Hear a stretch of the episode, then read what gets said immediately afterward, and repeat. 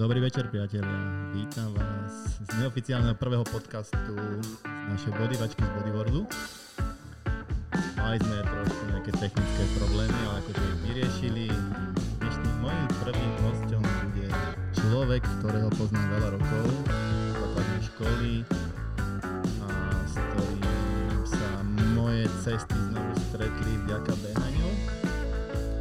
A preto by som rád privítal dneska neoficiálnom podcaste venované fajkám, platním a behaniu v lese. Tohto človeka, Ríška, Jonáša, Hudlího, Strpárajný, takže poprosím, Ríško, poď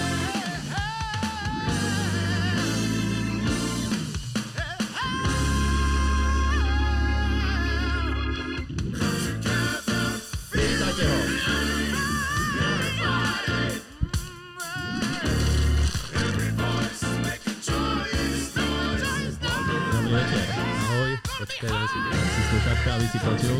Strašný, strašný som. No, takže ideme na to, takže Ríško. Fakt to nemôže zatiaľ. Uvidíme, možno nejakú výnimku zastavíme. Ja to dobehol, podľa všetkého. takéto...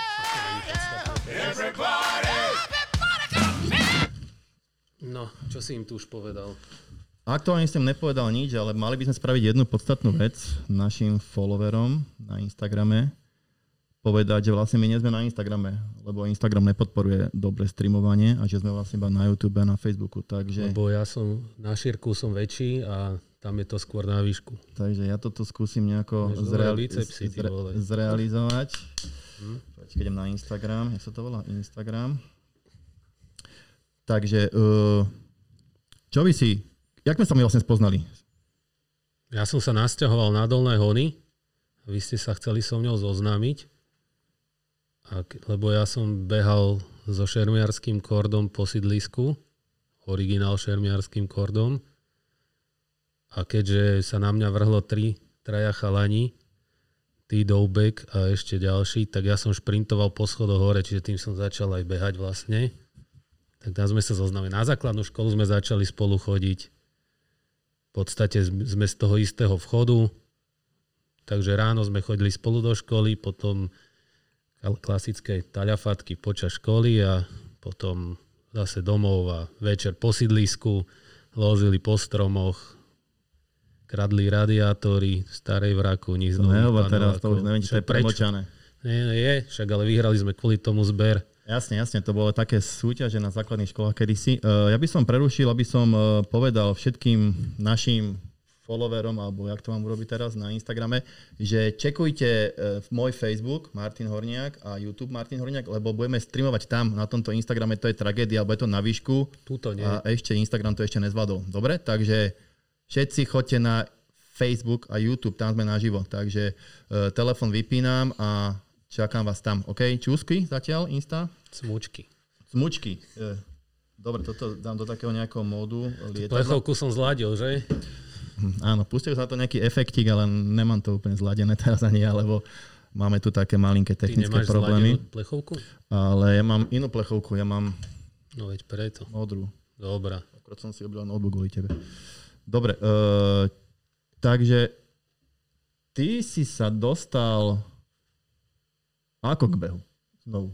Ja som prípad človeka, keď počúvam tých ľudí, čo hovoria, že nechodia behať, lebo to neznášajú, tak ja som presne ten človek. Ja som mal horúčky, keď sme sa v škole dozvedeli, že bežíme 12 minútovky, o, ja neviem, aj o týždeň neskôr. Neznášal som tie jarmilky, neviem, koľko ľudia si to pamätajú, ale beh v jarmilkách po asfalte úplne, že je super. 1500, stovky, všetko to bolo. Počk- Keď tam bolo, že bežím za loptou, tak to bolo dobre, ale behať, tak to bolo úplne môj horor. A ja som v podstate vôbec nebehával, až som jedného dňa, ja neviem, možno, čo ja viem, nejak v 2005 roku si povedal, že idem odbehnúť Devin Bratislava, to bol pre mňa nepredstaviteľná vzdialenosť, 11 km, to len šialenci behajú tak som začal trošku tak trénovať, behať na páse, behať vonku. V tom prípade, keď sa dalo, hej, To som tedy ešte nebol taký, že som ne, nebral do úvahy počasie. Proste každé počasie je možné nabehať a nabehanie a v podstate viete si v tom natrenovať aj nejaké správanie sa v prípade zlého počasia v budúcnosti.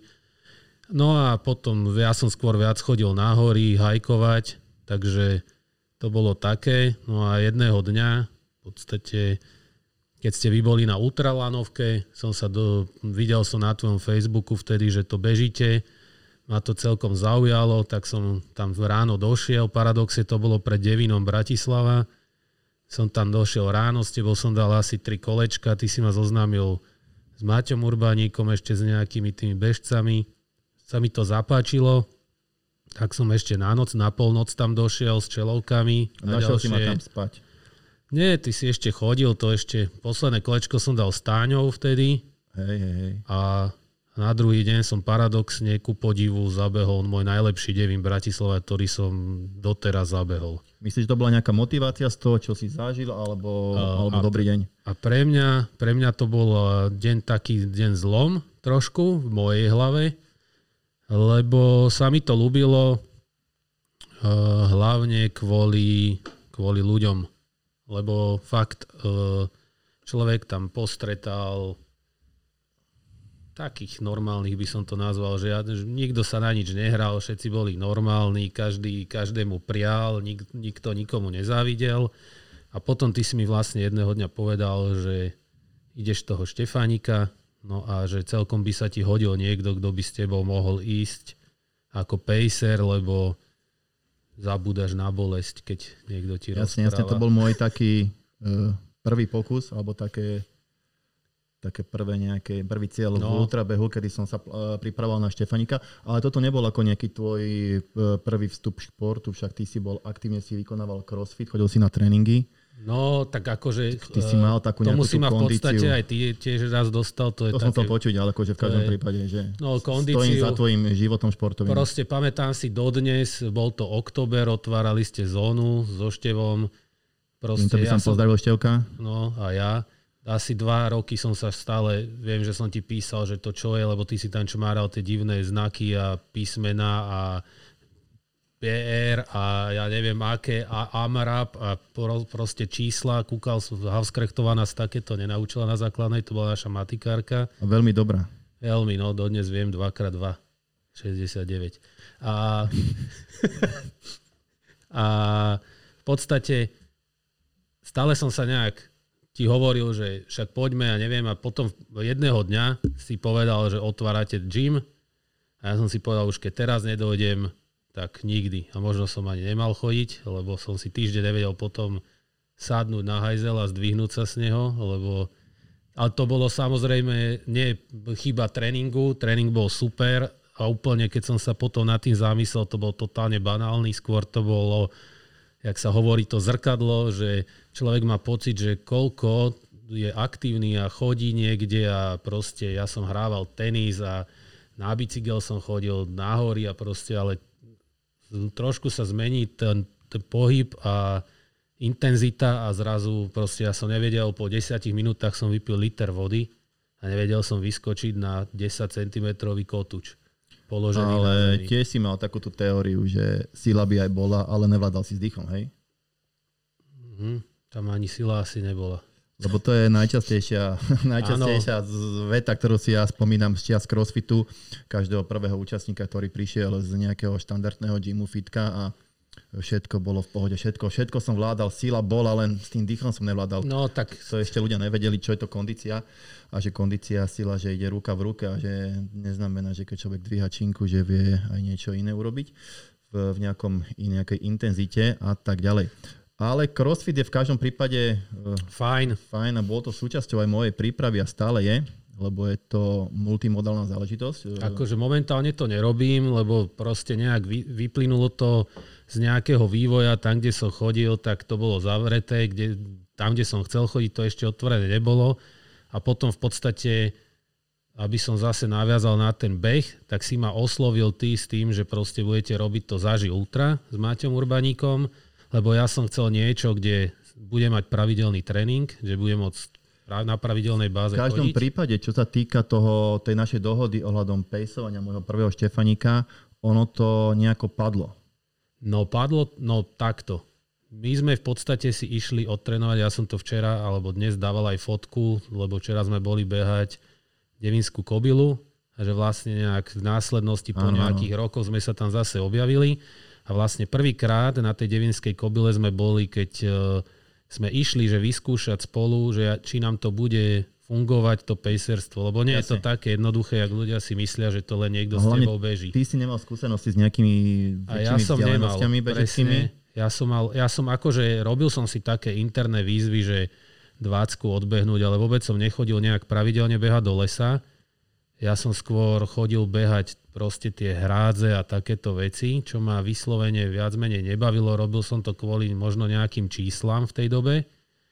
A práve na tej ultralanovke sa mi to zapáčilo v tom lese, lebo pochopil som tam jednu z podstatných vecí, že netreba všetko behať, že dá sa aj chodiť.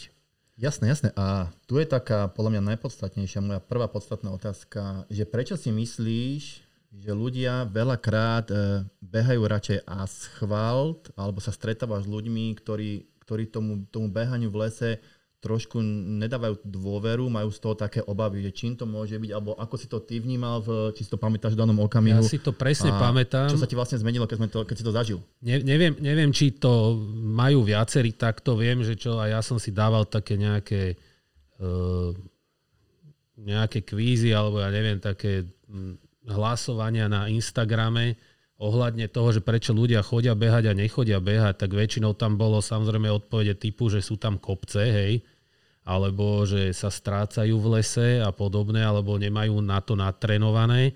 A toto v podstate bol aj nejaký môj prípad. Ja si osobne myslím, ale to je môj názor, že v tom, že niekto povie, že to je beh lesom, Tak toto máš lepšie, ne? Trošku. Áno. to Bolo vidno čapicu. Vyzeráš ako páko s tými sluchatkami. Dobre, ako hybský zbojník. Dobre no. pokračuj. Ináč, aby ste vedeli, my tu máme taký akože prvý setup technický a máme tu taký aj od- akože monitor, kde vidíme, sa teče vysiela. aj z nosu, ale za to Tak, nemôže. teraz som mu to trošku opravil, aby bol fejšak, lebo nám No. tu píšu uh, nejakí ľudia, že Fakt. Dudlo, kam kúkáš. Hej. To by si chcela vedieť. Takže preto som opravil. Zdravím Bašu, lebo iný, iný mi tak nehovorí. No. Nebola to Daša, ale nevadí. Nebola to Baša? Nie, nie. Čože? To bude kvízová otázka potom Kto ďalej. to bol? Takže pokračuj No, dobre. ďalej v tejto. Že ja si osobne myslím, že tým, že sa tomu povie, že to je horský beh, tak každý, nechcem povedať, ale zblbnutý z- toho, že vidí, že proste pod behom je neustále behanie, tak e, sa zlákne toho, že zrazu dojdu kopce a proste nemá kondične, alebo silovo, alebo proste psychicky na to, že má hore vybehnúť na ten kopec. A myslím si, že to, to bol aj nejaký môj problém, že tiež vnútorný, skôr hlavou, Nehovorím, že teraz tie kopce vybehnem, ale dá sa to natrenovať. Sú ľudia, čo behajú všetko, samozrejme.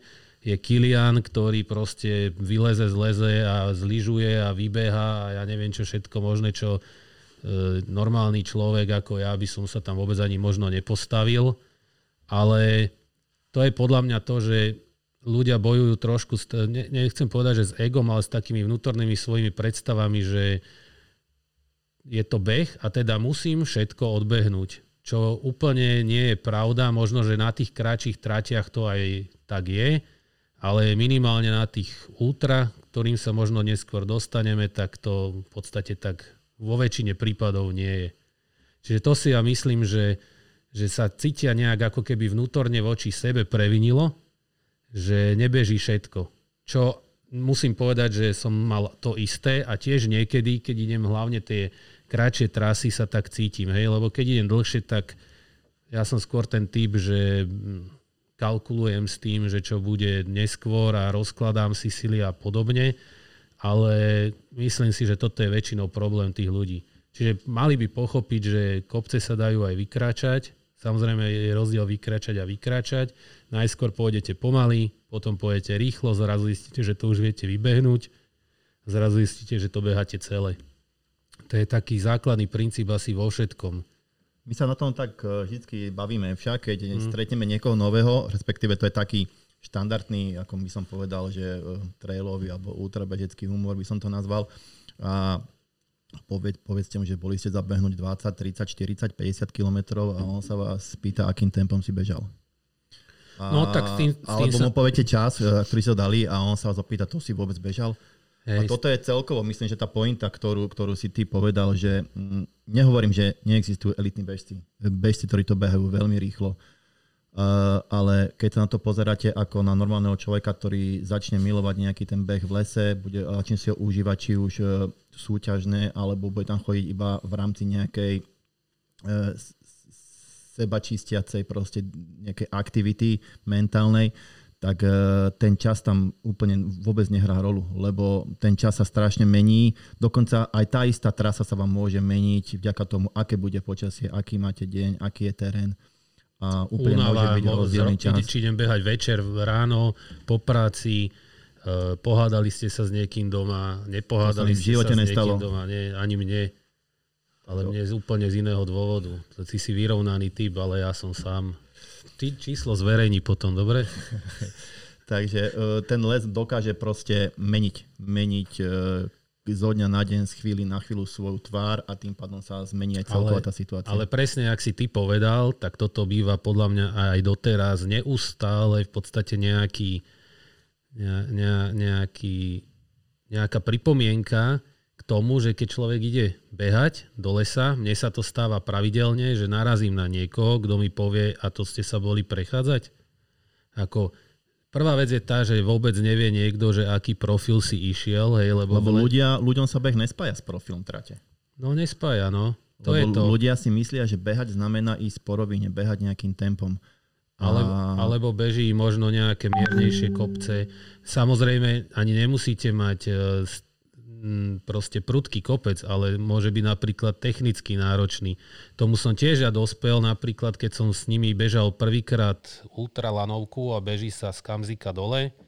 Mne nerobilo problém výsť hore, ja som pred nimi, samozrejme, tak oni mali narobených už x kolečiek predo mňou, ale dole mi stále unikali, lebo ja som nevedel v podstate robiť tie došlapy, nevedel som čítať ten terén, čo doteraz sa v podstate stále učím a to je podľa mňa obrovský rozdiel, že keď niekto dlho beha, tak eh, vie tie zbehy hlavne dávať rýchlo dole, hej, že tam nabere obrovské časy rozdielu napríklad oproti mne. Teraz, keď bežím po tej žltej dole k lanovke, tak e, úplne akože sa až čudujem, že kde som tuto ja vlastne zaváhal, že aké korene mi tu vadili, hej.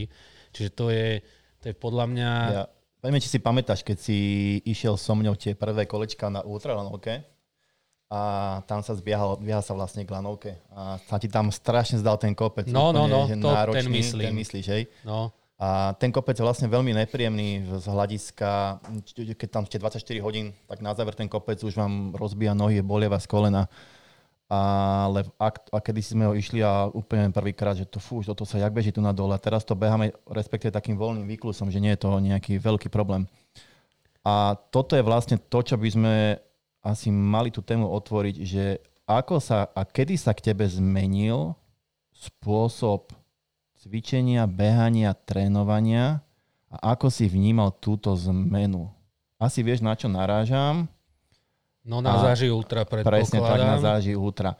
Aby ste vedeli, Záži Ultra je projekt, ktorý, ktorého autorom je v hlave vznikol Maťa Urbaníka, organizátora Štefanika Trela, ktorý mal zo skúseností z ročníkov takú predstavu, že by bolo že by bolo možno zaujímavé urobiť nejaký tréningový tábor, tréningový program pre ľudí, aby dokázali lepšie, aby dokázali byť lepšie pripravení na Štefanik Trail, čo je pretek o vzdialenosti 145 km prevýšením cca 5300 metrov. No, má tam viac samozrejme možností toho behu, hlavne v dnešnej dobe už to má rozkastované na aj kratšie behy, Áno, áno. na štafety, ale A primárne cieľ bol Jemu, ten sa, sta- najdlhší. jemu no. sa stávalo, že na niektorých občerstovačkách proste tí ľudia odpadávali vo veľkom množstve. a Vraval, mal- že hlavne na Sološnici, Hej, no, Sološnica 50 a Pezinská baba, km. keď je tam no. vidie, kde videli autobusy a podstate tam ľudia sa zobrali a išli domov.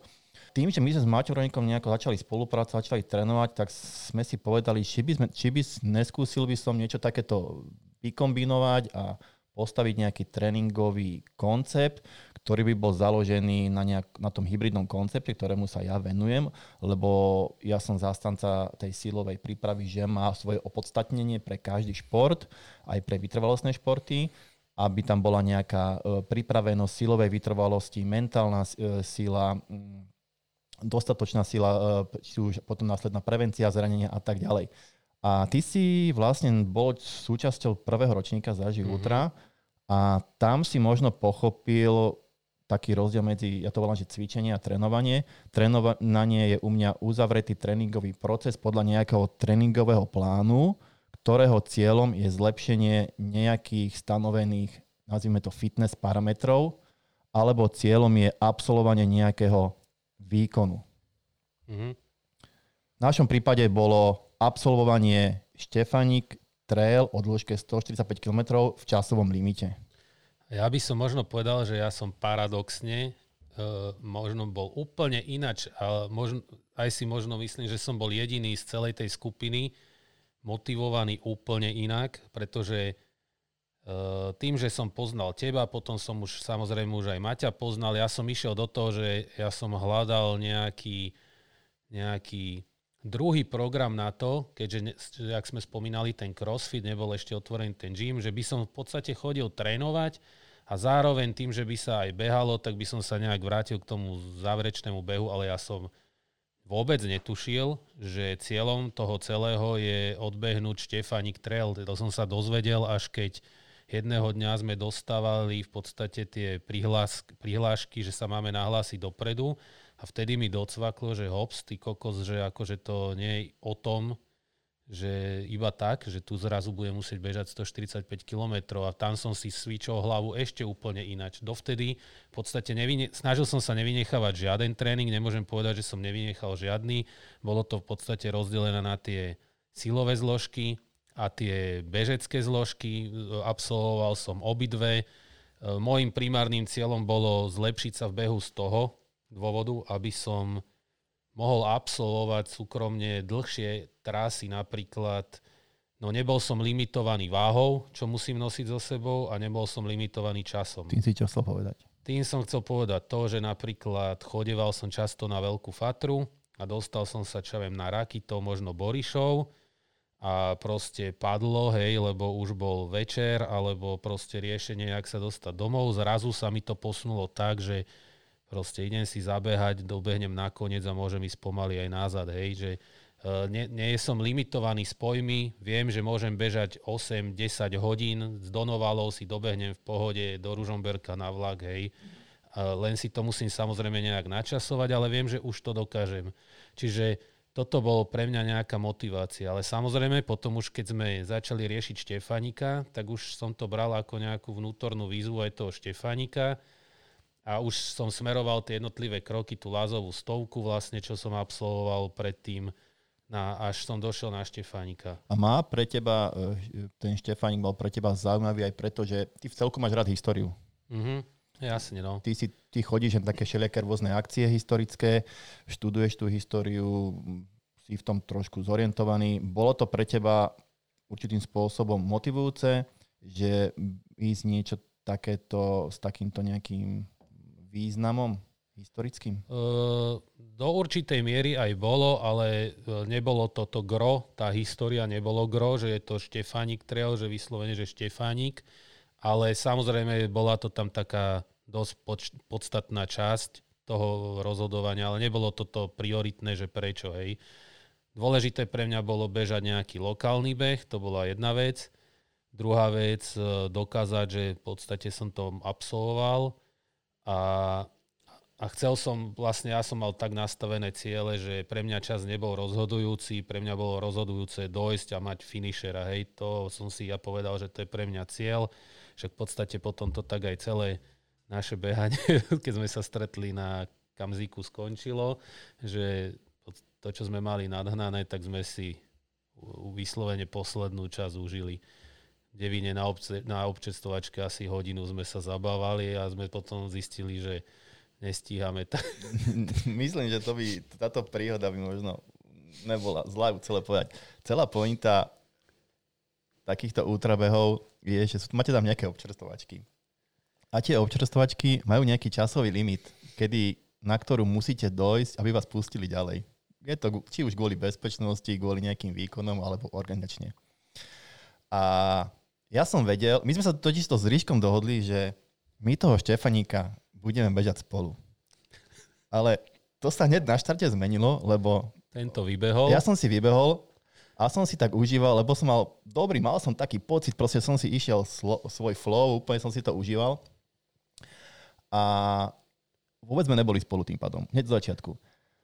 Naj, najbližších 100, 100 nejakých kilometrov sme neboli hey, spolu. v podstate sme, sme bežali spolu. a jediné, že čo som sa vždy dozvedel, keď vlastne ty si sa stretol s Maťom Urbaníkom a on sa pýtal na mňa, že ako mi ide.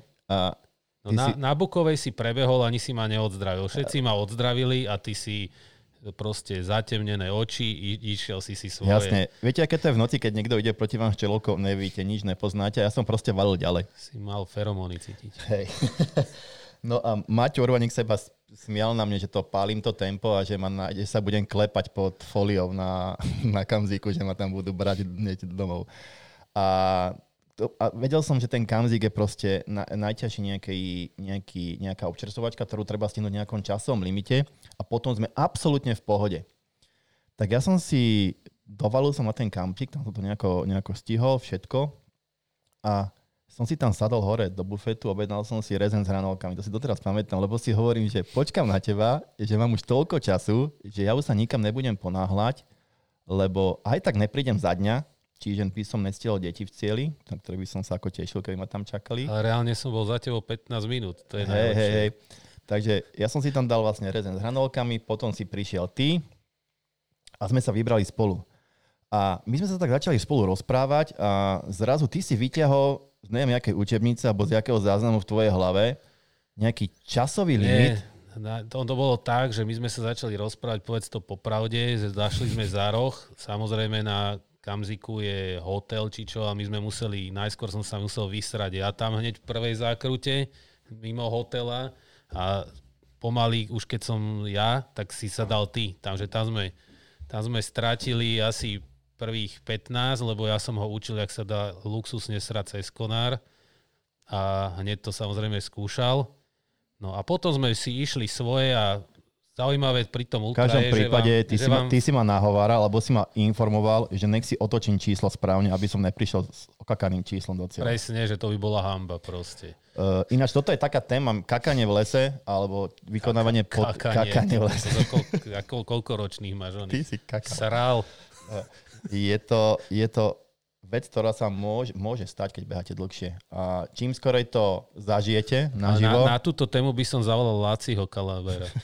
Ten, čím, čím, ten, ten to absolvoval viackrát na čím, tej trase. Čím skorej to zažijete naživo a si uvedomíte, že to vôbec nie je taký problém, ale v každom prípade je to jedna z vecí, ktorú treba riešiť a mať so sebou minimálne nejaké servítky alebo vlhčený papier, lebo vám to môže buď pokaziť úplne beh, alebo vám to môže znepríjemniť situáciu. A vie, vás to aj dehydrovať. Dobre, no. keď, keď, keď, to je, keď, už keď, je keď to, je problém. Keď to je problém.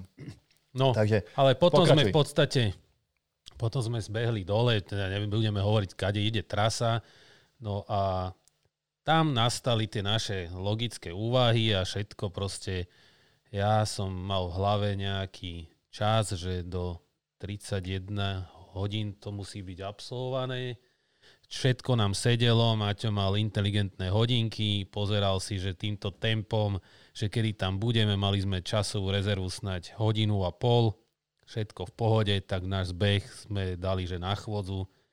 Potom samozrejme z chôdze on urobil nákup v Kubikone, lebo dostal chuť na Monster, tak ja som si sedel asi 4 hodinu alebo pol hodinu pred obchodom. Potom sme zase išli, došli sme do Devína na občerstovačku, tam sme veselo sa bavili so všetkými a zrazu oni začali už naokolo to baliť. A my pozeráme, že čo balia, že však ešte, oni, že no, že my už tu končíme, tu už akože sa to tu zatvára. Že jak zatvára, tak to musíme ísť, však nebudeme stíhať. Tak sme sa postavili, ešte taký Čech tam nejaký bol, začal strašne šprintovať pod, pod hradom a hovorím, kam, kam bežíš, však máme času. On, že ne, že to nestíhame. No a v tom nám začali kalkulovať správne hlavy. a sme zistili, že dojdeme asi o pol hodinu neskôr, ako je limit. Ale ja si nemyslím, že nám ho kalkulovali správne hlavy. Ty si dal nesprávny údaj časový. No, časový limit. ale ani sme to nejak proste neriešili dovtedy, lebo sme aj na tej občerstvovačke sa v podstate sme sa uvoľnili, no. Takže my sme vlastne absolútne nestíhali. Skúsim ešte raz Instagram. Takže sme, takže sme vôbec nestíhali uh, limit. A nič horšie ako nestíhať limit po 145 km je, keď vieš, že ho nestihneš, ja neviem, o 15 30 minút a je to kvôli tomu, že predtým si pol hodinu presral, druhú pol hodinu si prečusikoval v potravinách a ďalšiu pomaly hodinu si presedel na občerstvovačke, kde si ani sedieť nemusel, lebo ako boli sme unavení, to je však normálne, ale neboli sme takí, že zničení vyslovene. Takže sme začali bežať. Tam sme popredbiehali všetkých tých, čo už dávno pred nami išli a zasiahol osúď a Maťovi sa vybila čelovka pre istotu, hej, aby sme to mali jednoduchšie. Takže sme bežali s mojím kamionom, to môžeme potom ukázať, že ešte aké čelovky existujú po prípade. Takže sme išli spolu, ja som mu svietil pod nohy a tak sme bežali zároveň spolu až k Dunaju, kde sme si vypočítali, že je to v pohode, tak sme si išli kúpiť samozrejme druhý Monster na pumpu. Lenže pumparka počítala tržbu, takže povedala, že 15 minút nebude môcť. Tak my sme, že však nie je problém, tak sme tam čakali zase asi 15-20 minút pred pumpou. Klepalo nás, lebo už bolo celkom chladno. Ale v každom prípade pani pumparka bola celkom zrozená, keď sme tam došli v takom stave smradlavý a prikrčený. No, tá... Ty si chcel vyťahovať stále nejakú platovnú kartu alebo niečo a ani vôbec nebol schopný. Takže som to zaplatil ja. Hej, tak mi, tak mi dlžíš? tak mi dlžíš, hej? No a vlastne sme, sme si kúpili ten Monster a sme sa vybrali. To bolo akože na oslavu, hej? Hej, na oslavu do cieľa. do cieľa. A v tom okamihu si znovu ty počítať a hovoríš, že, že my to my... zase nestíhame, lebo to... sme si uvedomili, že tento ročník sa ide cez mesto. No. A nám to zase prestalo vychádzať a začali zase znovu sme bežali asi 5 tempom. No, záver, akože to je úplne super. A bežíme, bežíme, bežíme a naraz tajná kontrola. Našťastie. Našťastie. Teda pre, pre nás našťastie. Kde bol Slavo. Pozdravujeme Slava. A ja hneď na Slava, že Slavo, Slavo, Slavo, že koko, že jaký je on, limit. limit časový. A on som začal strašne smiať, že chalani, však máte ešte, koľko hovoril? No, pol hodinu sme mali naviac, ako sme my počítali. Ne, to... ešte viacej tam bolo vtedy. Proste, že bolo tam extrémny, ešte sme boli extrémne v pohode a vtedy nám odlahlo absolútne a sme vedeli, že sme, že sme ako keby už stieli. Prežili. A sme, a, sme si to, a sme si užili to do cieľa, kde sme ešte stretli vlastne na schodoch nejakých ľudí odpadnutých. No, sme im tam hej. dávali nejaké mentálne rady. A, a potom sme v podstate cez, cez to mesto, kde tiež zase všetci v plnej nálade, lebo my sme dobehli do cieľa okolo 3 ráno, Takže všetci od tej druhej už pekne zliatí turisti pred podnikmi a niekto tam okolo nich beží s čelovkou a paličkami a kúkali na nás jak na zjavenie, tak... Hej, hej, to mesto bolo také trošku v porovnaní s inými svetovými ultrabežeckými mestami, kde sa organizujú takéto významné preteky v inom stave ako tak, ako, ako som napríklad my, zažil v Šamony no, alebo na Myslím Lamarede. si, že národ t- nie, nie, nie je na to dozretý a hlavne tam je to iná tradícia, tam tým proste žijú, to je, stačí podľa mňa človek, keď dojde do Revúc na beh na plosku, tak e, čo som bol minulý rok, tak už tam vidí, že tam proste sa zídu a je to oslava nejaká, ale Bratislava bohužiaľ taká nebola, aj keď uh, snaha bola hej, všeli, všelijakým spôsobom to zlepšiť. V každom prípade by som sa vrátil späť k záži Ultra, ktoré, ktoré ako taký, taký celok viedlo tejto tvojej premene bežeckej, z, nebe, mm-hmm. z, nebe, z ne ultrabežeckej do ultrabežeckej, alebo v podstate beháva ešte ultra, je to tvojim určite teraz nejakým koničkom, baví ťa to. Mm-hmm. A celkový, celkový koncept eh, tohto podcastu našeho Uniká. Poď do toho, uniká. poď do toho. Je o tom, že by sme, chce by som hlavne chcel ja mať tu hostí, ktorí dokážu dať niečo praktické, s čím by ste vedeli ďalej pracovať.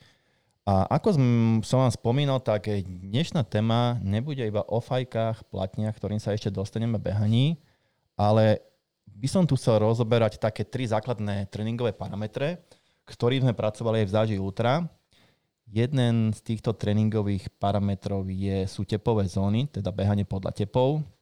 Ďalej je to podľa tempa a následné je to behanie podľa nejakého pocitu, podľa nejakého vynaloženého úsilia sú také tri tréningové zložky, s ktorými by ste mali vedieť pracovať alebo by ste mali pracovať v prípade, že si chcete e, robiť nejaký tréningový plán alebo trénovať nejako systematicky.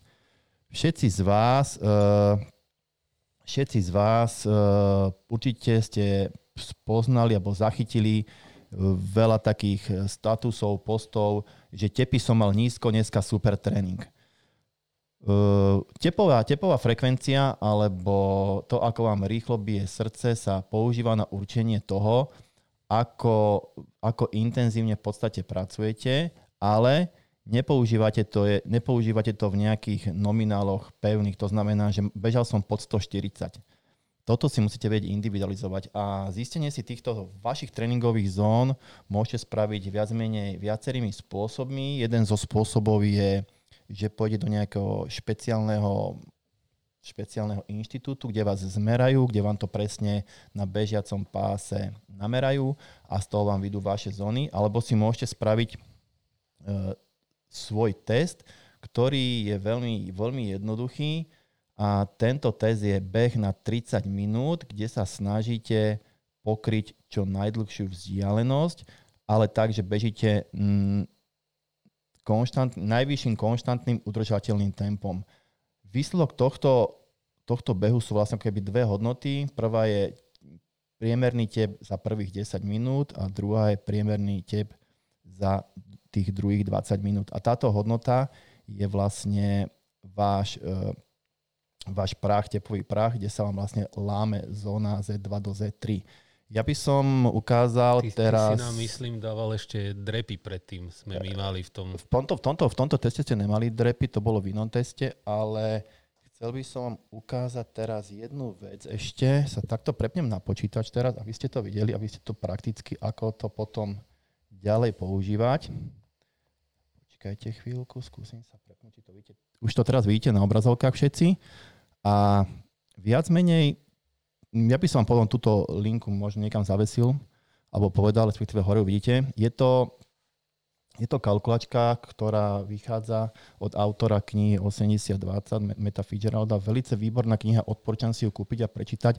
Za mňa jedna z najlepších kníh, čo sa týka nejakej histórie behu, pohľadu na, na beh, ako na ňu trénovať a prečo tak trénovať. A následne ten tep, ktorý ste získali v tých, eh, v tých eh, druhých 20 minútach, si napíšete sem napríklad, ak by som mal priemerný tep 170, tak si to sem napíšem, dám si enter a tu sa mi vyrátajú moje bežecké zóny, hej.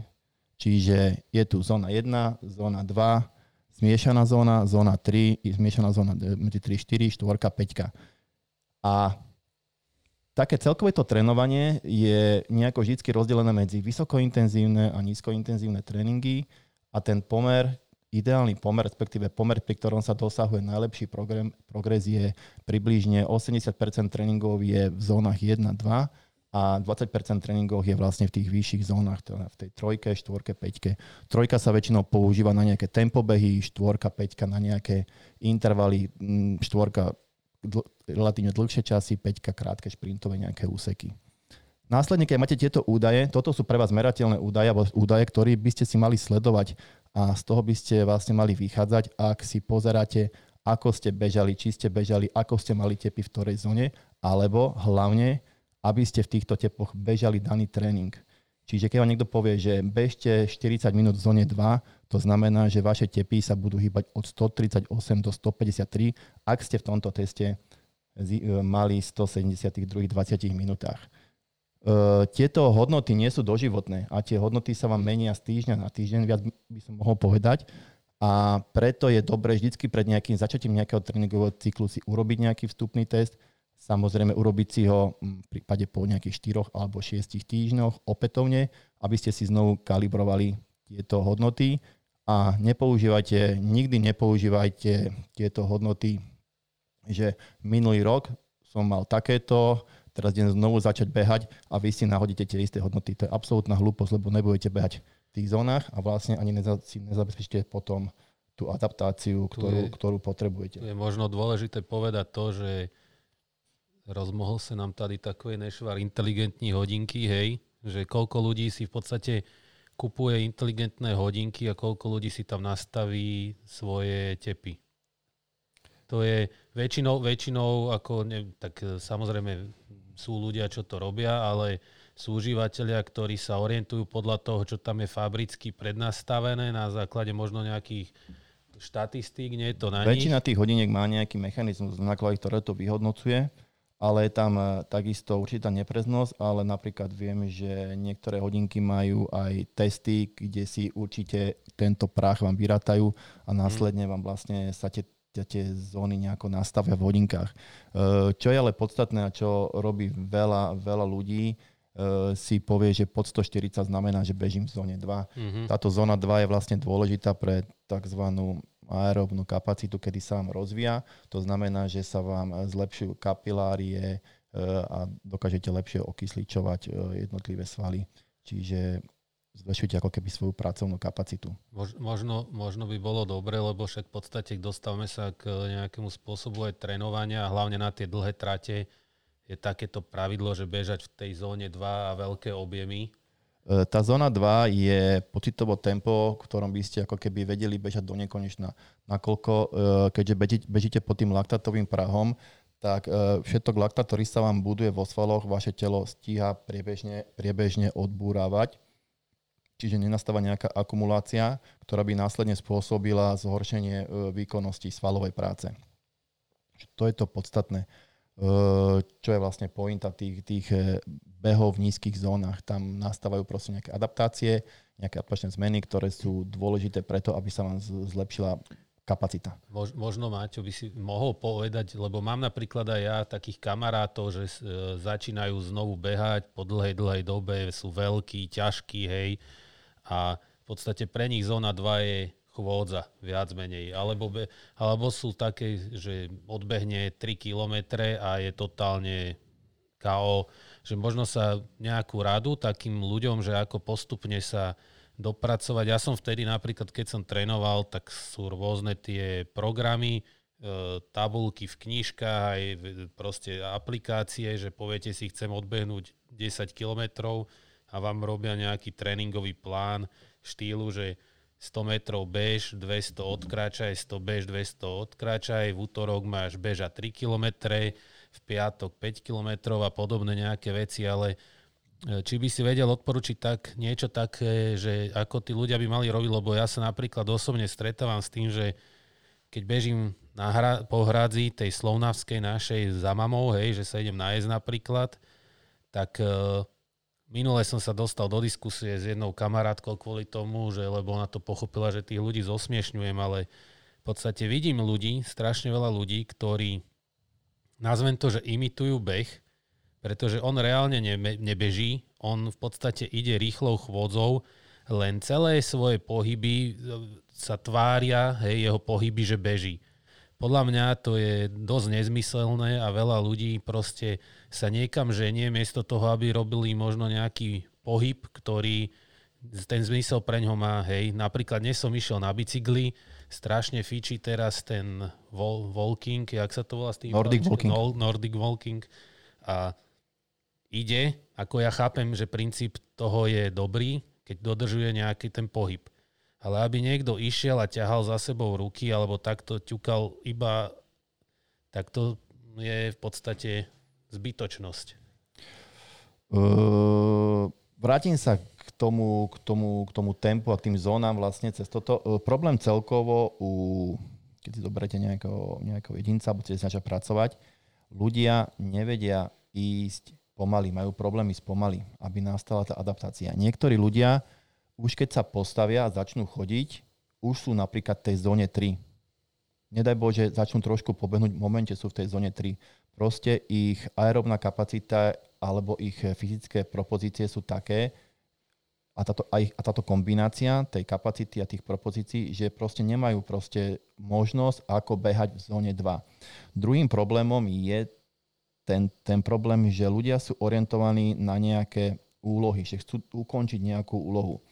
Preto napríklad, keby ste ne, keď niekomu povie, povedzte, že bež dve hodiny pomaly, ľudia nevedia, čo, čo, to, čo to znamená bežať dve hodiny pomaly. Ľudia radi odbehnú 2 kilometre, alebo bežal som dve hodiny a predbehol som toľko a toľko kilometrov. Ale behať pomaly, to znamená behať v zóne, v zóne 2 a 1, znamená, že môjim cieľom nie je ani vzdialenosť, ani nejaká rýchlosť, ktorú by som chcel proste prekonávať alebo pre, tú vzdialenosť ukončiť v tom danom čase, ale môjim, môjim cieľom je, aby som išiel takým tempom, aby môj tep, ktorý je nejakým ukazovateľom môjho úsilia, nebol vyšší ako stanovená hranica Z2 vypočítaná. Hej? Čiže ja si musím spraviť nejaký ten test, alebo keď ten test nemám, tak môžeme použiť e, také pravidlo, že je to rýchlosť, pri ktorej ste stále schopní plynulo rozprávať.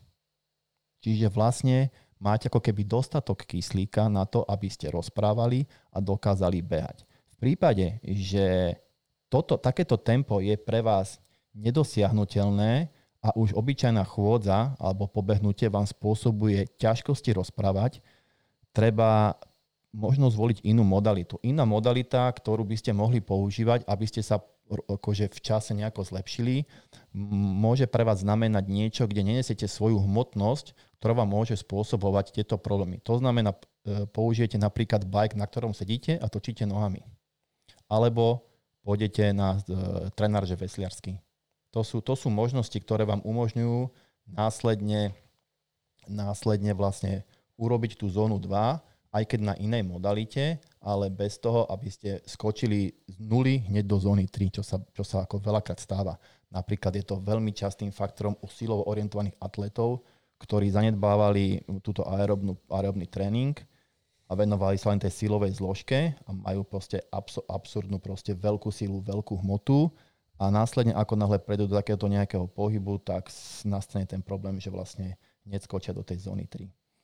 Čiže vždycky máte na výber a musíte si nájsť e, tú modalitu, respektíve ak vám neumožňuje ten beh toto tempo. Takže treba normálne prejsť na niečo iné. To znamená a, a potom bike. v podstate, ak sme sa minule bavili, beha, behať to alebo hýbať sa v tom, čo ja viem, týždeň, o týždeň, jeden deň, zvýšiť väč, väčšiu vzdialenosť. Dá sa, hovorím tých, tých progres, progresových nejakých, ako si zlepšiť progres tréningu je niekoľko možností. Či už to je vzdialenosť, či už to je behať rýchlejšie, či už sú to nejaké fartlekové tréningy, či už sú to nejaké, že pridáte si kopce, alebo napríklad začnete chôdzou, následne ešte stále nemôžete behať, tak si napríklad dáte záťažovú vestu a idete sa prejsť so záťažovou vestou. Je to, úplne, je to úplne v poriadku, alebo idete do lesa, čo je les výborný, a sa prejdete do kopca. Hm. Hej? A toto je výhoda t- behania, chodenia v lese, že sa tam modifikuje terén, nie je to iba rovina a tým pádom máte tam vďaka takému istému pohybu, ako by ste robili v, na rovine, na vaše telo pôsobí oveľa viac e, nejakých podnetov, aj silového charakteru, lebo vyšlapať si napríklad takú lanovečku, alebo zísť dole kopcom, to všetko dáva celkom slušne zabrať tým svalom, lebo musia brzdiť alebo musia dvíhať tú celú vašu hmotu, celé to vaše telo smerom do kopca. A to, a to bol v podstate, aby sme sa vrátili k záži Ultra. Ja viem, že proste keď sa robili zo začiatku nejaké tie výbery, hlasovania a tak ďalej, tak strašne veľa ľudí tam oponovalo vám, konkrétne tebe, že prečo sa tam toľko cvičí, keď je to bežecký vlastne nejaký e, tréning ale paradoxne e, väčšina tých, napríklad tých, čo to absolvovali, toho Štefanika na konci, a to nás bolo, neviem, 70% možno z celého programu, či jak to vyšlo, neviem. Ono bolo tak, že 70, uh, e, bolo tam, myslím, že 74% na úspešnosť dokončenia. Do, dosť bolo... veľa ľudí proste ano. to absolvovalo. Uh, vravelo na konci, že im ten, ten silový tréning chýba, keď to už skončilo pretože sami videli, že sa zlepšili silovo a samozrejme, že telo sa lepšie adaptuje presne na tie dopady, hej, na tom krivom povrchu, zbehy z kopca do kopca, jedno s druhým. A sam, keď máte silnejšie telo, tak samozrejme dlhšie vydržíte. Čiže aj tá istota v tých nohách pri tých zbehoch napríklad je úplne niekde inde, ako keď e, niekto nedrepoval predtým a, a zrazu je proste súšinka. No. tak ono ten silový tréning v tom záži ultra mal svoje podstatnenie hlavne e, takej tej úvodnej časti, aj to až do No tak to bolo strednej, koncipované zo začiatku. Aby tam no. vznikol nejaký silový aparát, ktorý vám mm, podrží, nakoľko jeden silo, silový tréning má, okrem toho, že va, robí vašim telom silnejšie a v celku by sa dalo povedať, že silnejšie telo je lepšie telo. V konečnom dôsledku táto veta platí. Uh, silový tréning pomáha aj v tolerancii bolesti, čo je pri ultra výkonoch veľmi, veľmi dôležitým, dôležitým myslím, že uh, faktorom, ktoré, ktorý, ktorý ovplyvňuje to, či daný pretek e, človek je schopný dokončiť alebo nie. Tá bolesť, ktorá tam, tá fyzická bolesť tam nastane. Hej, nohy bolia, bolia veci, ktoré vás predtým neboleli, keď s tým začínate a je, je to vlastne iba na tom, ako to v hlave spracujete. Či tú bolesť zvládnete a si poviete, OK, toto je súčasťou toho a bez toho by to nebolo zaujímavé, alebo si poviete, prdím na to, idem domov. A som pozeral taký dokument s jedným psychologom, on práve vravil, že všetky tieto prúsery alebo problémy, pre ktoré to ultra robíme, alebo ktoré, ktoré nás tam môžu stretnúť, uh, to všetko patrí k tomu, že bez toho by, to, by sme to nerobili, by sme nemali, nemali takový proste k tomu postoj, ani si to tak proste neužívali. Takže ten tréning v tom záži ultra a všetky tie crazy tréningy ako tisíc výpadov a rôzne kombinácie, takýchto všelijakých behových možností, kde vlastne to telo trpelo, či už to bolo mentálne alebo, alebo proste e, fyzicky, vlastne malo, bolo, malo za cieľ jediné, aby ľudia boli pripravení na tú toleranciu bolesti. A čo sa mne úplne najviac páčilo, ani nie to, že, že tí ľudia dokončili, dokončili, ale na druhý deň nám všetci písali, že oni sú viac menej že úplne v pohode. No to, bol, to, to chcem povedať. Uh, mám na to svetkov kolegov v robote. Poviem tú lázovú stovku, hej. Bežal som v podstate o 40 km viac. Ja som po tej lázovej stovke, ale ja som samozrejme, uh, bol tam viac faktorov. Jeden z toho podľa mňa bol aj to, že ja som to bežal v chorobe, čo som zistil až po nej. Ale mňa viac menej vyplo, hej. Ja som bol týždeň nepoužiteľný skoro. E, do práce som išiel, mám to 10 minút pešo, išiel som asi pol hodinu, čo som proste mal problémy s achilovkami, že ubolené nohy, napuchnuté jedno s druhým. No a keď som im vravil, že idem bežať toho Štefanika, tak e, ani som si nebral, v podstate dobehli sme v nedelu ráno, ani som si nebral deň voľná, nič v pondelok, tak všetci očakávali, že proste ja dojdem pondelok totálne zničený. A ja som bol úplne v pohode, po schodoch som chodil, nič mi nebolo. E, normálne pocitovo, samozrejme, že keď som sa už rozbehol, tak som cítil, že telo dostalo zabrať, tak som nemohol ísť behať von, ale ja som bol úplne mentálne tak nastavený, že ako ja by som si išiel aj zabehať desinku nejakú, tak na výklus. Rozobrali sme trénovanie e, podľa tepov, podľa zón, ako si to zmerať, ako si to nastaviť. Určite sa budeme tejto téme niekedy venovať úplne detailne s nejakým super bežeckým trénerom, ktorý tu určite zásadne v tejto našej bodyvačke a donese nám do tejto témy oveľa viac odborných informácií, ako aktuálne napríklad mám ja a viac z praxe. A teraz by sme sa ešte mohli vrátiť k takému behaniu, že podľa toho, podľa úsilia. Úsilie znamená niečo také, že ako to vy pociťujete, ako sa vám ťažko beha, je to, je to vlastne nejaké vyhodnotenie vašou hlavou, aký, ako sa veľmi snažíte. E, môže sa vám stať, že máte bežať e, zónu 2, ktorá by mala byť pre vás veľmi jednoduchá, veľmi ľahká a čisto teoreticky povedané tempo, ktorým by ste vedeli bežať do nekonečna, ale proste v ten deň to celé vôbec, ale vôbec nefunguje. Čo s tým? Tedy treba veriť hlave a upraviť si to tak, aby to bolo pre vás e, v hlave pocitovo ľahké. Môže sa stať, že ste mali zlú noc, zle ste sa vyspali, alebo že ste mali proste nejaký ťažký týždeň v práci a toto celé vám e, môže pokaziť tento tréning a urobiť z neho veľmi, veľmi, veľmi ťažký. Následne sa treba riadiť týmto úsilím. A tretím takým parametrom, čiže máme za sebou uh, monitorovací parameter, to znamená sledovanie si počet úderov srdca, potom máme za sebou nejaký tzv. mentálny parameter, kedy sa rozhodujeme podľa toho, ako to pociťujeme. A tretí parameter je výkonnostný a to znamená behať na základe nejakých uh, temp. Čiže presne si poviete, v akou rýchlosťou budete bežať. Tieto tempa sa takisto stanovujú nejakými testami, ale keď týchto testov alebo vašej nejakej e, cieľovej výkonnosti na daný pretek, či už to je 5 km, 10 km a tak ďalej. A keby ste chceli zabehnúť čas, tak na týchto parametrov sa určia vaše nejaké tréningové parametre, tréningové tempa.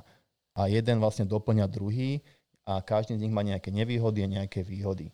Čo sa týka behania podľa, podľa tepov, tak to sú hlavne tie long slow runy, čiže dlhé pomalé rany v tej, tej zóne 2 alebo tzv. aktívne recovery rany, to je tá zóna 1. Čo sa týka nejakého uh, behania, nejakého temp, tak to je vlastne tá Z3, Z4, Z5, kde sa, kde sa vlastne určuje, akou rýchlosťou čo, ktoré to bežať.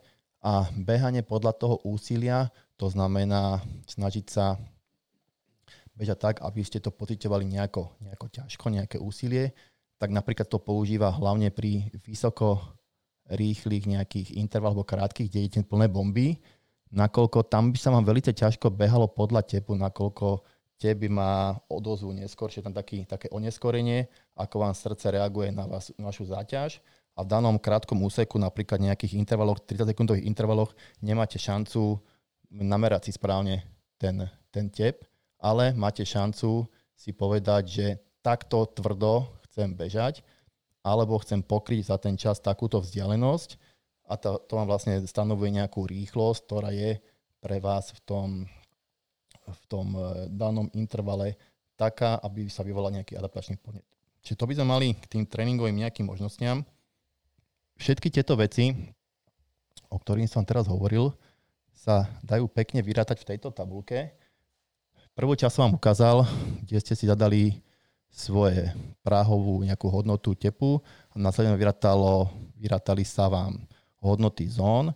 Čo sa týka týchto behaní a temp, tak uh, môžete si urobiť jednoduchý test, je to 6-minútový test, kedy idete na plné bomby a následne vlastne zistíte, aký ste mali priemernú rýchlosť. Tú priemernú rýchlosť potom vložíte sem, napríklad mal som 4,46, za tých 6 minút som udržal a sa vám vyratajú vaše tempa pre jednotlivé tieto zóny. Zase to 1, 2, x3, 4, y zmiešaná 4, 5 a tie môžete používať v tréningových jednotkách. Hej, keď pôjdem nejaký tempobeh, tak by som vedel, že mal by som mať tempo v rozsahu 4,46 alebo 5,08. Keby som išiel nejaké krátke fakt, že all out intervaly, tak je to nejaká 4,09. Toto sú velice šikovné nástroje, ktoré sú dostupné na internete. Môžete ich používať a váš tréning sa stane správnejší, parametricky presnejší a tým pádom budete vlastne zabezpečovať aj to, že merateľnosť, nejakú, nejaký progres a môžete si stanoviť nejaké ciele, alebo keď už uh, si stiahnete nejaký, alebo budete mať trenera, alebo si stiahnete nejaký tréningový plán z internetu, tak sa vám môže stať, že budete tam mať nejaké údaje, ktoré sa budú odvolávať na zónu 2 alebo tempo v zóne 2 tak budete vedieť, čo to pre vás znamená. Lebo ten tréningový plán by mal byť e, individualizovaný z pohľadu aspoň týchto základných tréningových parametrov, nakoľko každý z nás sme niekde inde, máme trošku inú fyziológiu a tým pádom potrebujeme ten tréning parametrizovať, aby sme dosiahli v danom čase čo najideálnejší progres. Z praktického hľadiska e, pre dnešok všetko. Ja by som sa chcel ešte jednu vec opýtať Ríška. Ja to o ňom viem. Nevím ďalší. Nevím ďalší. A ako súvisia fajky s behaním? Lebo Rí, Ríško chodí fajčiť fajky. No, A ja som nikdy tomu nerozumel, že čo to, čo to vlastne znamená fajčiť fajku a že preboha, ako mladý človek chodí fajčiť fajku. Čo chudák, ty nerozumieš, čo to je fajčiť fajku, hej? a, a keď mi to vysvetloval raz v leze, tak úplne, že celkom zaujímavá téma a podľa mňa je to niečo tak zaujímavé, že by si nám o tom mohol viac porozprávať. Ja som, keď, e, keď sme sa o tom vtedy bavili, ja som potom rozmýšľal, že jak to možno súvisí aj s tými nejakými ultrabehmi. A v podstate ešte si tam aj spomínal, že aj púšťanie platní a ja som dospel k takému názoru a potom vlastne nejak si to možno ďalej vysvetlíme, že v podstate aj fajčenie fajok, aj, aj nejaký ten ultrabeh, aj to púšťanie platní je poprvé emočná záležitosť, nejaká pocitová. A druhá vec, že je to činnosť, ktorá vyžaduje taký mentálny nejaký kľud a rozvahu. Nie je to v podstate, keď to prirovnám fajčenie cigariet, že je to závislosť a, a rýchlo do seba dostať nejakú dávku nikotínu, ale to fajčenie fajok mi príde, že to je také umenie v neresti, hej, alebo neresť v umení, pretože v podstate úlo, ú, účelom fajčenia fajky je byť v kľude a fajčiť čo najdlhšie. Fajkári tak hovoria, že, že, studen, že studený dym ti žela, hej. Čiže ty musíš fajčiť tak, aby ti fajka nezhasla a mal si stále ju kvázi studenú a tým pádom si mal studený ten dym. Čiže, ak tomu správne rozumiem, to sú normálne nejaké súťaže v tomto? Sú v tom súťaže. Uh, je v A ja tam súťaž... prídem s nejakou fajkou a si dostanem, čo dostanem, nejaký, nejaký Mm, Nie, je to, je to tak, že v podstate každá fajka je v podstate jedinečná. Hej, je veľa typov, vidíte, tuto mám nejaké, toto je, toto je hlinená fajka, čiže táto časť je z hliny, to kedysi naši starí predkovia vyrábali hlinené fajky, lebo to bolo najlacnejšie nejak vyrobiť. Toto je z tekvice, to sú tzv. kalabáše, keď ste videli hanebných bastardov, tak Landa tam s tým došiel. SS. Toto je taká klasická Petersonka, len to som zobral, že proste ten ústok je taký iný. Táto fajka, toto je Ser Jacopo, výrobca, tak toto je patent od eh, Leonarda da Vinciho. Špecialita tej fajky je práve toto je dvojkomorový systém kvázi. Ona je, sú tu dve tie komory a tým sa to chladí. To bol jeho nejaký vymysel, toto sú strieborné veci a to je ako jeho patent na to, aby sa tá fajka lepšie ochladzovala a tým pádom tam bol ten studený dym. Princíp v podstate faj, fajčenia je on klasický je na ústok, tam sa dajú dávať filtre alebo bez filtrov, ale o, v podstate venovať sa tomu, že koľko je tabakov, ak, aké rozdelenie je základné a tak sa neidem ani tým fajkám, ale proste princíp je ten, udržať fajku studenú, čiže v ruke, aby nebola horúca, pretože ten tabak sa tým pádom rýchlo prepaluje a tým pádom rýchlo vám zhorí.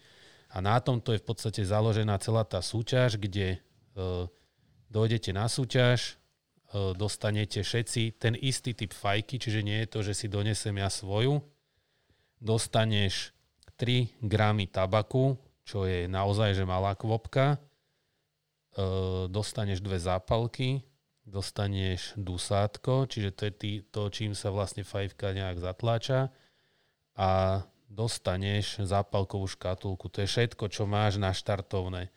A princíp, a princíp je tam v podstate taký, že do 5 minút máš čas, aby si si tabak pripravil, ako chceš. To znamená, môžeš si ho tam natlačiť, ako ho máš, taký, ako je od výrobcu.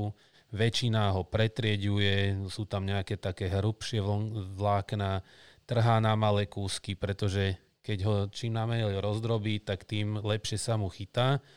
A majú taký tí fakt, že špeciálni fajkári, tí dobrí, majú taký grif, že to tak kvázi ako keby do takého do takej elipsy ukladajú ten tabak a válajú, potom keď si zapália ten, ten uhlík, sa mu vytvorí, tak ten tak naháňajú potom okraji a vlastne stále balancujú nad tým, že mu to môže zhasnúť, ale ešte mu to horí, tak tlie ako keby. No a vlastne po 5 minútach musíš odložiť fajku, musíš to mať nachystané a teraz povedia, že máš minútu na to, aby si fajku zapalil. Na to máš tie dve zápalky. Buď použiješ jednu alebo druhú. Aj keď e, ti to zhasne, tak smola, skončil si. A po minúte sa povie, o, začína súťaž a teraz ide o to, že komu to dlhšie vydrží, nezhasnúť. Lebo že už, už nemáš v podstate možnosť si to znovu pripáliť a to je celý ten princíp. Musíš stále vypúšťať dým na požiadanie, keby došiel rozhodca a do rýchlo fajčí, rýchlo, rýchlo mu to zhorí. Vypúšťa kdo, na požiadanie. Kto, faj, no, kto fajčí pomaly, ten má šancu, že v podstate dosiahne dlhý čas, ale zároveň mu to môže aj zhasnúť. Tam je ako celkom tak pekne, to je paralela s takým ultrabehom. Je, lebo... Človek musí bežať tak pomaly, by dobehol Presne. Najrychlejšie. A je to, tam, je to tam stále také akože riziko trošku, že môže ti to zasnúť, nemusí ti to zasnúť. Ináč para, ako ja som rekord mal hodinu, hodina a vteřina, pomaly tak to vyšlo, hej, hodina a niečo. Ale a svetový rekord je, rekord je, no čo by si typol, že koľko dokáže niekto fajčiť Neviem, keď tabak, si, keď si predstavím, keďže ty si fajčil hodinu a asi nie si nejaký, že úplne že najlepší fajkač. To každom prípade o tom nič neviem, aký si dobrý tak uh, typujem nejaké 4 hodiny. No 3 hodiny 33 minút je rekord. Takže nebol som až tak ďaleko. Akože, ale, ale to je strašné, keď si predstavíš, že 3 gramy strašné. je fakt asi gulička nejaká malinká. No 3 gramy je úplne taká malá kvopka. Uh, aj, som, aj som chcel donieť, že koľko je 3 gramy, že ukázať, ale potom som si povedal, že to je zbytočné, že to nie je tak veľa.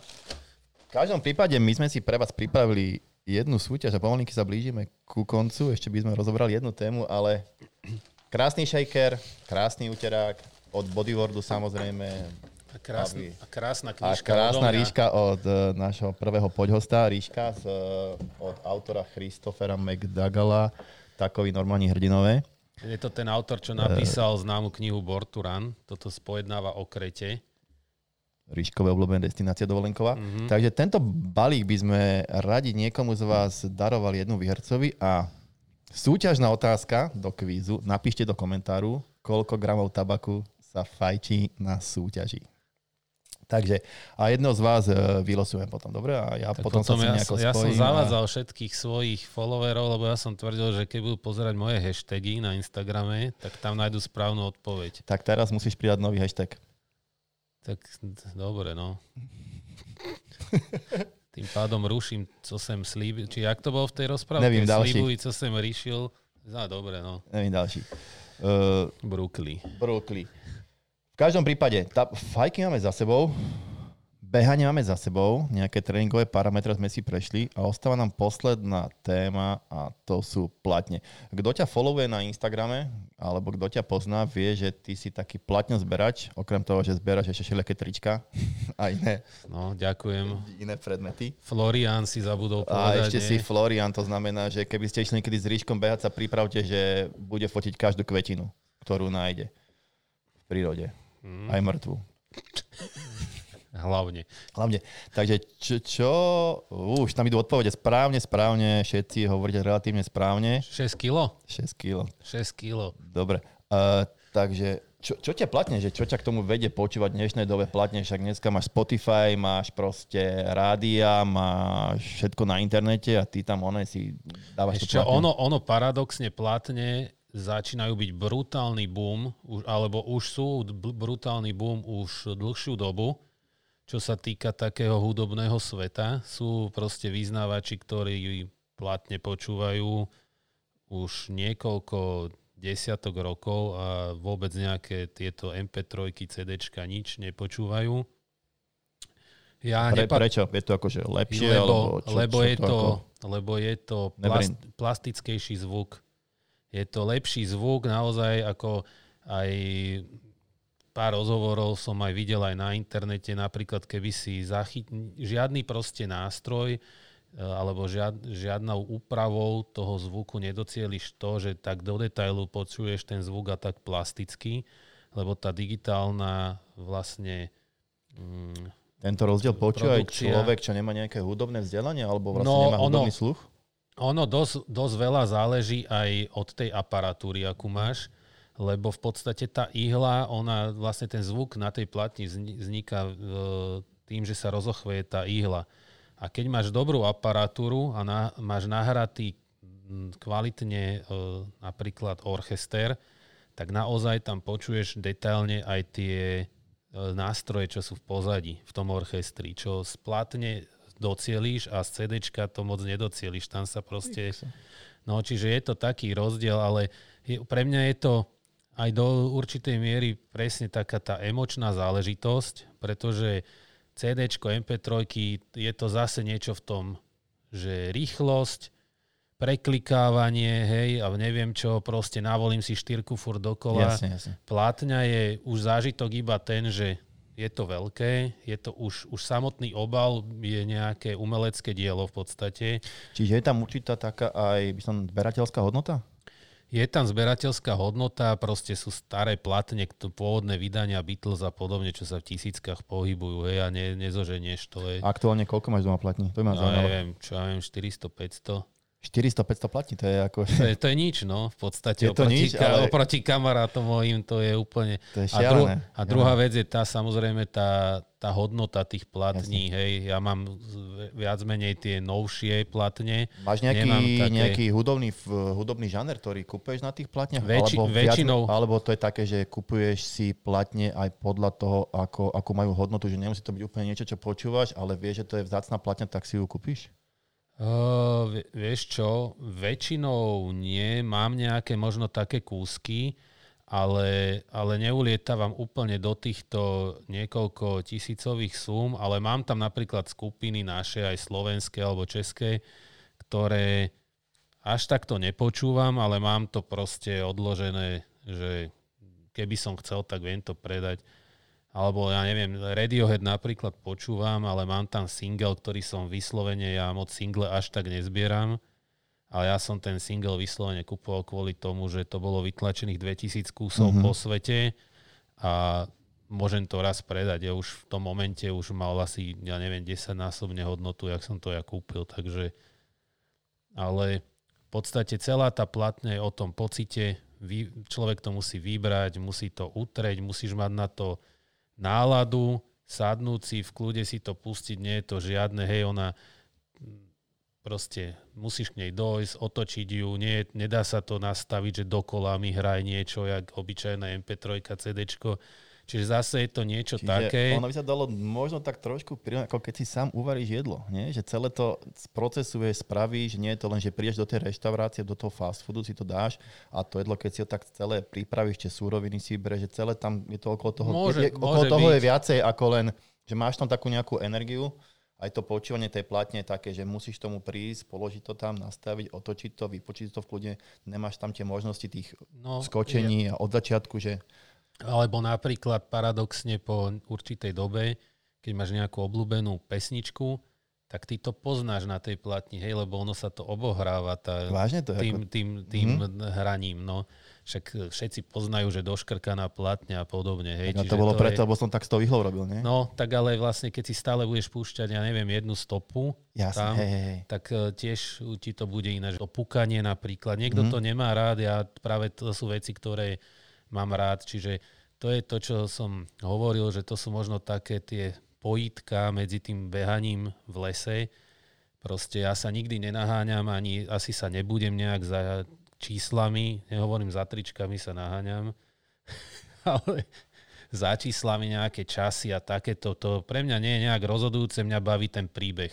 Jasne. Či už je to ten príbeh proste, že sme zmokli, alebo niečo sa stalo, zase sme zabludili, my máme v podstate príbeh, každý beh nejaký. Ja sa teraz pozerám sem do počítača, lebo nám ľudia písali samozrejme odpovede aj nejaké, že sa nás super počúva, to sme radi.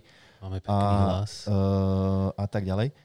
Ja by som pomalinky ukončil toto naše prvé neoficiálne vysielanie A ak máte nejakú otázku na Ríška, po prípade na mňa, ale skôr na Ríška, lebo ja tu budem sa s vami stretávať pravidelne, tak skúste teraz napísať nejakú otázku, ja by som mu dal, ale ja by som mal na teba jednu takú záľudnú otázku. Nevím. Alebo, nevím, nevím ďalší. Uh, alebo takto by som to povedal. Máš niečo, čo by si sám sebe povedal, keby si sa sám seba stretol napríklad o 10 rokov skorej? S odstupom času? Vieš čo? Uh, minule som nad tým tak aj trošku rozmýšľal. Čo by si si povedal? Vieš, teraz máš nejaké skúsenosti a keď si bol čo- mladší sa o x rokov... Čo sa, čo sa týka, myslí, že športu, alebo súkromia, alebo Hoci také... čo, podľa mňa, ja tento podcast do toho, podcast, poď host, podcast do toho je o tom, aby, sa, aby ľudia išli do toho, lebo ja som sa naučil, že nikdy nie je ten správny čas. Že v ja, podstate sa rozhodneš niečo urobiť a ideš do toho. ja mám taký názor, že veci sa dejú asi z určitých dôvodov, a, ale mm, proste asi to všetko, čo sa stalo v mojom živote, asi malo nejaký zmysel, lebo by som sa možno niekde neskôr niekde neposunul, ale napríklad e, možno by som sa nerozišiel s nejakými frajerkami mojimi, čo som mal, to, lebo To by riešil som nemal som... s kým behať ja. No, vidíš. Potom druhá, druhá vec e, bola tá napríklad s týmto behom by som možno začal skôr. Hej? Lebo My sa ja, o tom minule bavili však, že ty máš Ale- takú nejako, keby by som nazval, že nie, že, nie, že výčitku, ale že si myslíš, že škoda, že si tomu nevenoval skôr nejakým Uh, mladšom veku viac času. presne, ale nemyslím kvôli tomu, že by som absolvoval nejaké súťaže alebo neviem čo. Ako určite by som chodil na nejaké tie proste behy a do zahraničia a proste takéto. Ale nie, ja viem, že mm, za som realista, mm, nie som nejak ten športovo typ, že by som teraz, aj keby som neviem ako tvrdo trénoval, myslím si, že tam nejaká tá predispozícia, genetika a niečo takéto zohráva veľkú rolu a napríklad niekto, kto tvrdo trénuje, tak e, sa niekde posunie a niekto doma ešte aj k tomu ten talent, tak proste ťa predbehne o mile ďaleko, hej. Ale skôr o tie, presne o tie pocity, tie zážitky, že som mohol napríklad zažiť viac e, takých vecí e, v tých horách napríklad, tým behaním, alebo spoznať tú komunitu nejakých tých ľudí z toho dôvodu, že nie, že by som to teraz nemohol, ale sám to vidím, aj včera sme boli spolu behať a už sme starší, proste dlhšie ti trvá regenerácia. To neviem a- vôbec, o čom rozprávaš. No však e, akože o tých Ja- kliešťoch, čo sme chytili včera. Tak to ale nemá sa. Uh, sme starší, ale o to sme akože... Zase skúsenejší, hej, však muži, sme, my sme jak víno. No. Takže... Do, do dna. Takže čo by si vlastne... akože v princípe si mi už neodpovedal na otázku. Že čo by No. si vlastne odpovedal? Odpovedal by som si to, že choď študovať grafiku a dizajn. Hej? Hej, to by ma asi bavilo. Ty si vlastne čo vyštudoval? Umelecký stolár, strednú a vysokú ekonomiku. A nepýtaj sa ma prečo, lebo tým som si prechádzal celý život. Dobre, nepýtam sa ťa prečo. Uh, skúsme teda zhrnúť, zhrnúť, čo sme si dneska tu napovedali. Uh, za mňa, ja by som ľuďom povedal, nebojte sa behať, začnite behať, či behajte roviny alebo choďte behať do lesa. Ja osobne by som vám odporučil les. Les je príjemnejšie prostredie, je to príroda, je to mekší terén, je to šetrnejšie na nohy v konečnom dôsledku. Posilní vám to komplexnejšie telo relatívne vďaka tým kopcom a tak ďalej. E, Keď budete používať paličky, tak aj ruky. Beh, je, beh nie iba od, o nohách, pri behu pracuje celé telo, pracujú ruky, pomáhajú vám behať takisto ako je to stretela, chrbát vám drží tú postúru a tak ďalej. Čiže nemusíte sa báť, že beh je iba o nohách. A hľadajte v tom niečo viac ako, ako aktivitu pohybov. Uvidíte pekné Najprv miesta. určite začnete behať iba tak pre radosť, že poďte si zabehať jedno kolečko okolo nejakého vašeho paneláku alebo okolo pola, ak na dedine. Následne to budete merať na vzdialenosti, potom možno na čas a princípe, e, ak sa rozhodnete niekedy, že by ste chceli z toho behu dostať určite niečo viacej, začnite venovať sa tomu trénovaniu na základe nejakých parametrov. Parametre, ktoré máte na výber, a dneska sme si možno tak trošku okrajovo iba spomenuli, je behanie podľa tepu srdca, čiže podľa zón, behanie podľa úsilia, to znamená, ako silno sa snažíte, alebo aké úsilie vy nakladáte pocitovo, to znamená rozhodne o tom vaša hlava, ako sa snažíte. A ten tretí parameter je behať na základe nejakých temp. Tie tempa vám vychádzajú opäť z nejakých testov vstupných a takisto ako aj tie tepové frekvencie. Testovať a retestovať sa oplatí v trénovaní, lebo to vám ukazuje to, ako ste sa posunuli vo vašom výkone. Ak sa nebudete testovať a retestovať, vlastne nebudete vedieť, či sa zlepšujete. Nemusí to byť vašim cieľom behania, byť lepší, bezeť, rýchlejší, odbehnúť ďalej, v prípade, že to je iba nejaká vaša rekreačná záležitosť, ale v prípade, že sa začnete behu venovať serióznejšie, alebo z historického nejakého hľadiska ste boli športovec vrcholový v nejakom športe a bavilo vás pretekať a stále je u vás ten oheň byť lepší, tak je na správnom, určite, na správnom rozhodnutí si tieto testy alebo tréningové parametre zmerať a následne podľa nich e, postupovať v nejakom tréningu. E, takže za mňa, aby som sa vám poďakoval, e, vylosujeme následne potom, pozrieme si komentáre. Strašne veľmi pekne vám ďakujem všetkým, ktorí ste nás dneska počúvali prvýkrát z našej bodyvačky, z našeho, s našim poďhostom, Ríškom Dudli, Trdbaraním, Jonášom. On má strašne, Flori, má strašne veľa prezivok. To by, to Týmto je, zdravím máte Urbaníka, lebo by, ten mi včera písal, že ako sa volám na strave, tak... Hej, lebo on má asi na každej, na každej sociálnej sieti máš iné meno. A ešte raz vám ďakujem, budeme sa tu stretovať pravidelne. Predpokladám, že o dva týždne by to, to má byť s prvým hostom, ktorého ešte nechcem prezradzať, lebo ešte ani nemám presne vybraného, ale určite tých hostov tu bude, hostí tu bude oveľa viacej. Hostia. Hostí tu bude veľa viacej a veľmi zaujímavých ľudí mám už odkomunikovaných a prísľubených ich, ich účasť. Takže, uh, Ríško, nejaké pár slov na rozlučenie? Tak lidé bdete. Lidé bdete. V každom prípade, eh, keď nás budete followovať po našich nejakých súkromných Instagramových profiloch, tak uvidíte nejaké naše ďalšie spoločné aktivity. Eh, občas je to crazy, občas to nie je crazy, občas sa bavíme, občas sa moc nebavíme, ale v každom prípade vám prajem príjemný zbytok eh, nedelnejšieho večera, veľa síl do pracovného týždňa, málo nosenia rúžok, veľa behania v lese a cvičenia a šťastia a čítania kníh a... Robte, čo vás baví. Takže ďakujeme za počúvanie, lúčime sa s vami a určite sa niekedy v budúcom, niekedy v našom vydaní vrátime aj k témam, ktoré sme si tu dneska pripravili, ale ako vidíme, nie je to také ľahké povedať toľko veľa v tak krátkom čase. Takže ďakujem, dobrú noc, dobrý večer. Loviskujeme vás, loviskujeme. Máte sa pekne.